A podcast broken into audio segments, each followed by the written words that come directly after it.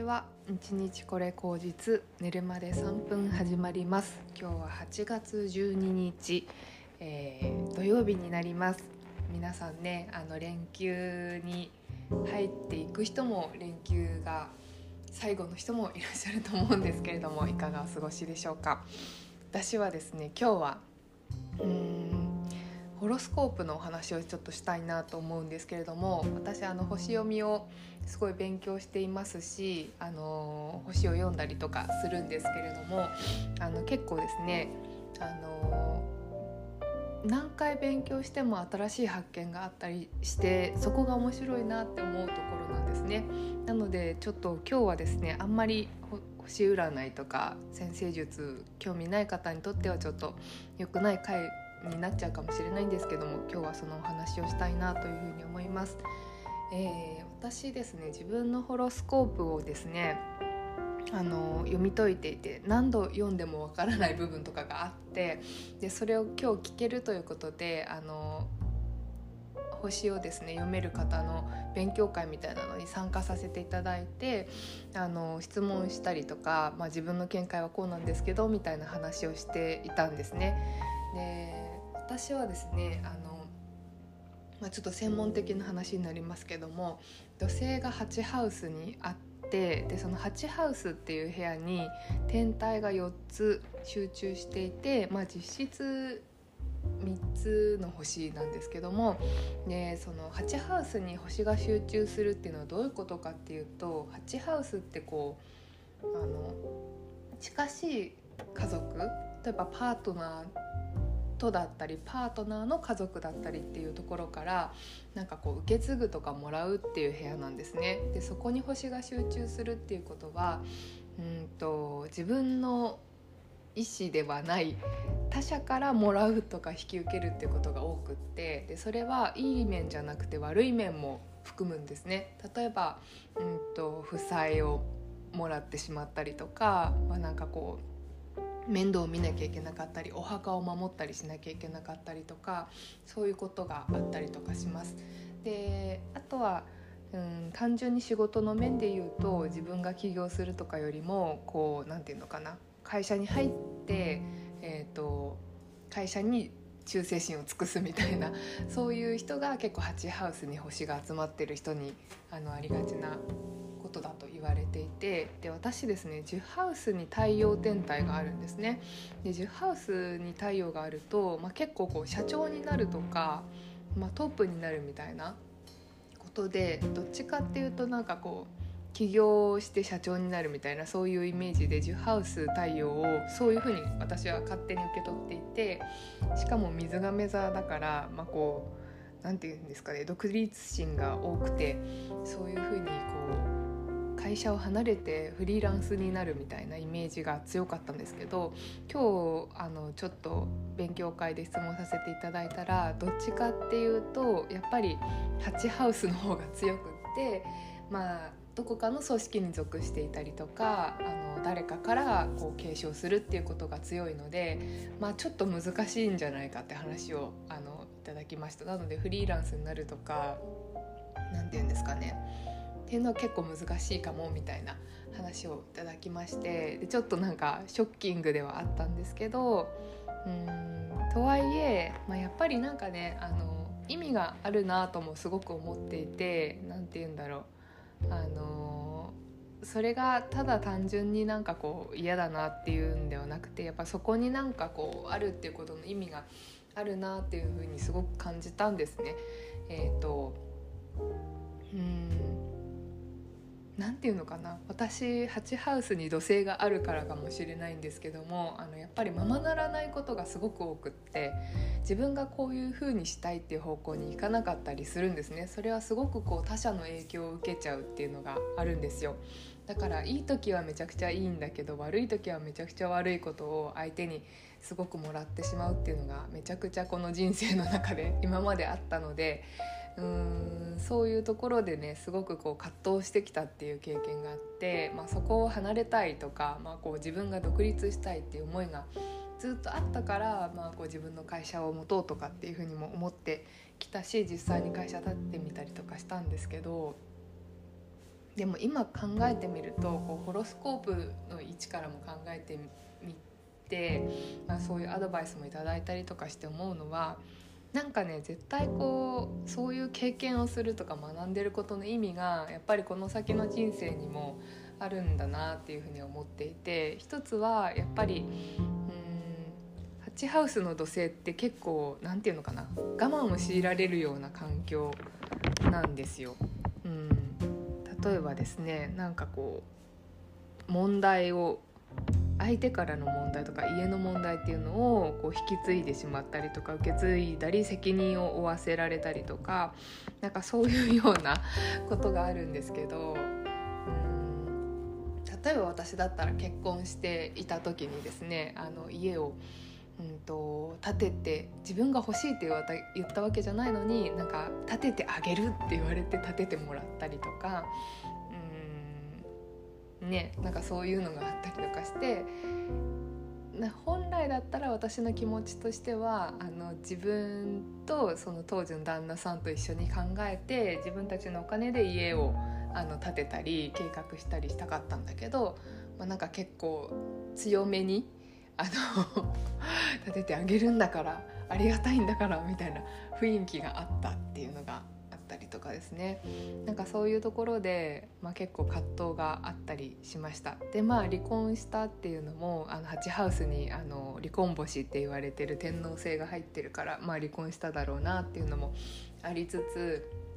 うんでその金星っていうのもハチハウスに入ってるので金星はこうもらう。それこそこう配偶者の家から何かもらう家をもらったっていう経験はそういうことなのかなというふうにも思いますしじゃあ今その離婚した後どういうふうにしてそのハチハウスのあの星を使っているかっていうとですね私はですね今あの金融系の仕事をしてるんですね。で保険とかあとその相続に関することとかあと税金株とかいろんなそういうこう金融のことを取り扱うような会社なのでまあ、そこに関連するってことはすごくそれってそのテーマ自体がハチハウス的なテーマ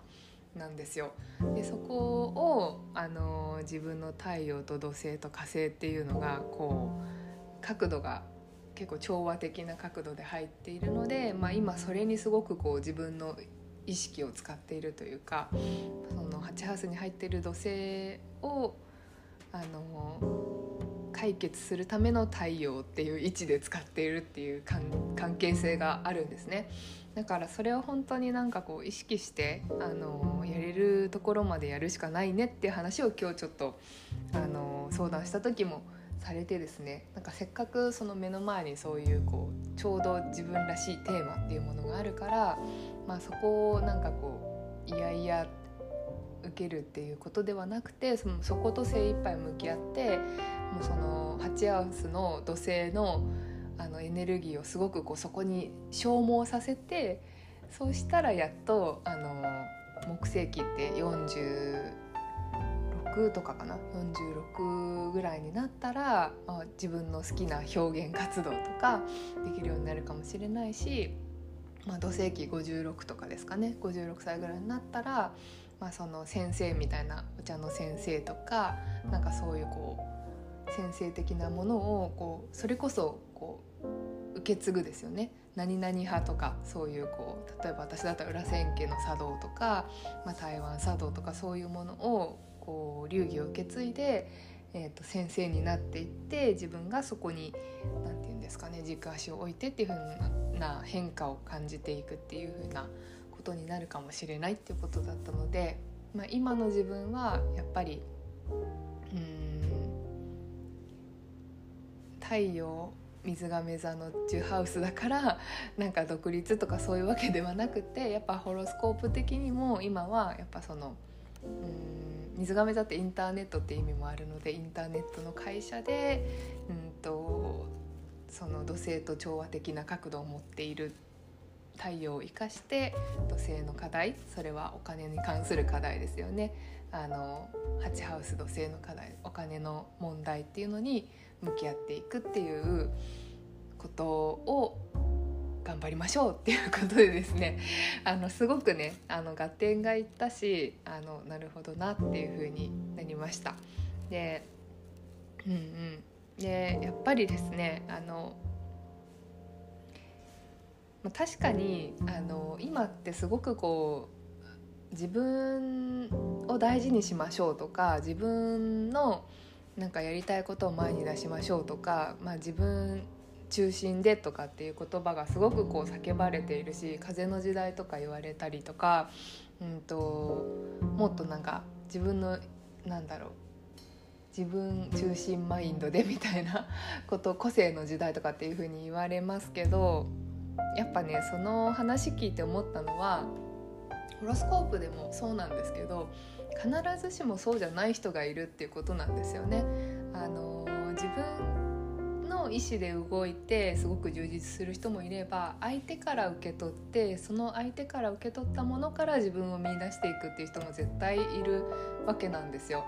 例えばあの看護師さんとかまあ、医療従事従事者の方ってなんか自分が好きだからこれやるとかって結構できないじゃないですか。で何て言うのかな。自分がオペしたいからこの人を切り刻んでいいとか絶対ないわけで相手のためにあの相手の不調を良くするために相手のために尽くしていくっていうことの中で自分のなんかこう生き様を考えるっていうのか自分となんかこの人生をどう生きるかとか生きるって何かってことを考えていくっていうのが結構医療従事者の方とかにも多いことかなというふうに思うので必ずしもなんかこう自分が中心でならなきゃいけないってわけでもないなっていうふうにすごく思ったんですね。で相手から学ぶこと、まあ、私だったら土星8ハウスなので、まあ、例えばお師匠さんとっていう関係がすごい強くってまあお茶の先生とかお花の先生から学んで継承することっていうのがすごくあるんですね。でそこの中ではやっぱりこう先生にこうなんていうのかな小言じゃないんだけど怒られたりとか注意されるとムカつくとかいろいろあるんですけどでもそれでもそのムカつきは何かなっていうのは自分の未熟さだったり至らなさだったり何て言うんだろうそういううん、先生の癖だったりっていうのが自分の中にも実はあるっていうことのハレーションだったりするわけで、まあ、そういうふうに相手から学んでいくっていうことはなんか往々にしていろんな場面であると思うんですよ。なので、まあ、ホロスコープ上で言うと右側に天体が多い人っていうのは相手からの影響を受けやすいとか左側に天体が多い人は、えーと自分軸で生きていくっていう自分発信でっていう風になりやすいっていうのはよくあるんですけどもやっぱその一般論としてもやっぱりこう100%自分軸でっていうのは結構難しいかなというふに思ったりするんですね。相手から学ぶことだってたくさんあるしそういうふうな傾向がある人もいると思うのでただじゃあこの世の中の自分軸でいきましょうみたいなことを言ってるのってどんなことかっていうとまあその相手から学んだことを自分に反映した時にだって相手のせいだもんとかなんか相手がこう言ったから仕方ないじゃんとかそういうことではなくって私は相手のために尽くしていいっていうことを自分で意図してやってますっていう自覚があるかどうかっていう話なんですよね。まあ、例えば私だったら、まあ、その先生になんかこういろいろ教えられてイライラってしたとしてもでも私はこの先生に作って決めたんだからそれを受け入れなきゃいけないよねとかうんその中でも学ぶことがあるんだから今私はこれをしてるんだよねっていう意識じゃないと何て言うんですかねあのうまく生かしきれないっていうことなんだと思うんですよ。それが100%あ先生がこう言ったからうんまあ仕方ない自分なんてっていう風になっちゃうと人生ってちょっとうまくいかないことが多くなるのかなというふうに思いますね。なのでうん自覚することっていうのが自分軸で生きることみたいなことなのかなっていうふうにちょっと思ったりもしました。なんかあの自分がやりたいことを100%やることが自分軸で生きるんじゃなくって自分が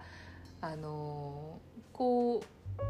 したいと思っているからその状況になっているってことを受け入れるとか認めるとか、うんと、理解するっていうことが自分軸で生きることなんだと思うんですよ。自分が全部コントロールするから自分軸ってわけじゃないっていうことですね。なんかその状況を自分が設定して受け入れたから相手が相手に尽くすって自分が決めたっていうことだよねみたいな